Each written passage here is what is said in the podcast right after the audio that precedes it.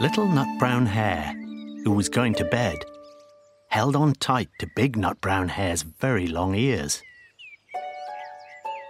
He wanted to be sure that Big Nut Brown Hare was listening. Guess how much I love you, he said. Oh, I don't think I could guess that, said Big Nut Brown Hare. This much, said Little Nut Brown Hare, stretching out his arms as wide as they could go.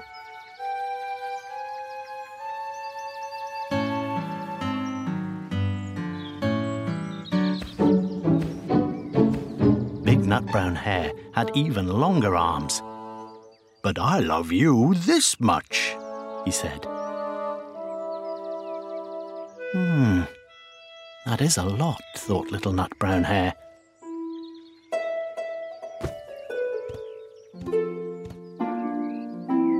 I love you as high as I can reach, said Little Nut Brown Hare.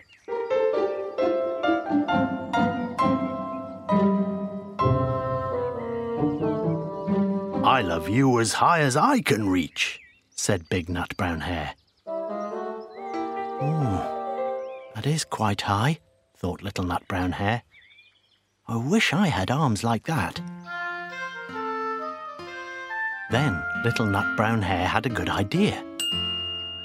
He tumbled upside down and reached up the tree trunk with his feet. I love you all the way up to my toes, he said. And I love you all the way up to your toes, said Big Nut Brown Hare, swinging him up over his head.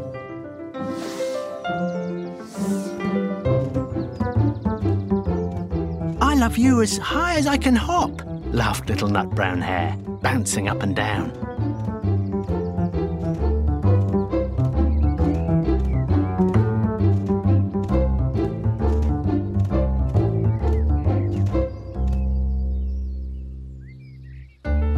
But I love you as high as I can hop, smiled Big Nut Brown Hare, and he hopped so high that his ears touched the branches above.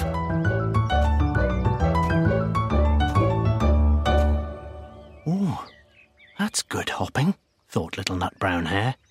I wish I could hop like that.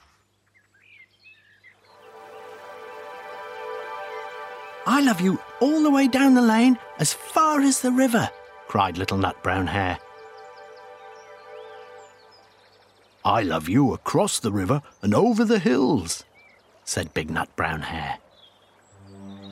Oh, that's very far, thought Little Nut Brown Hare. He was almost too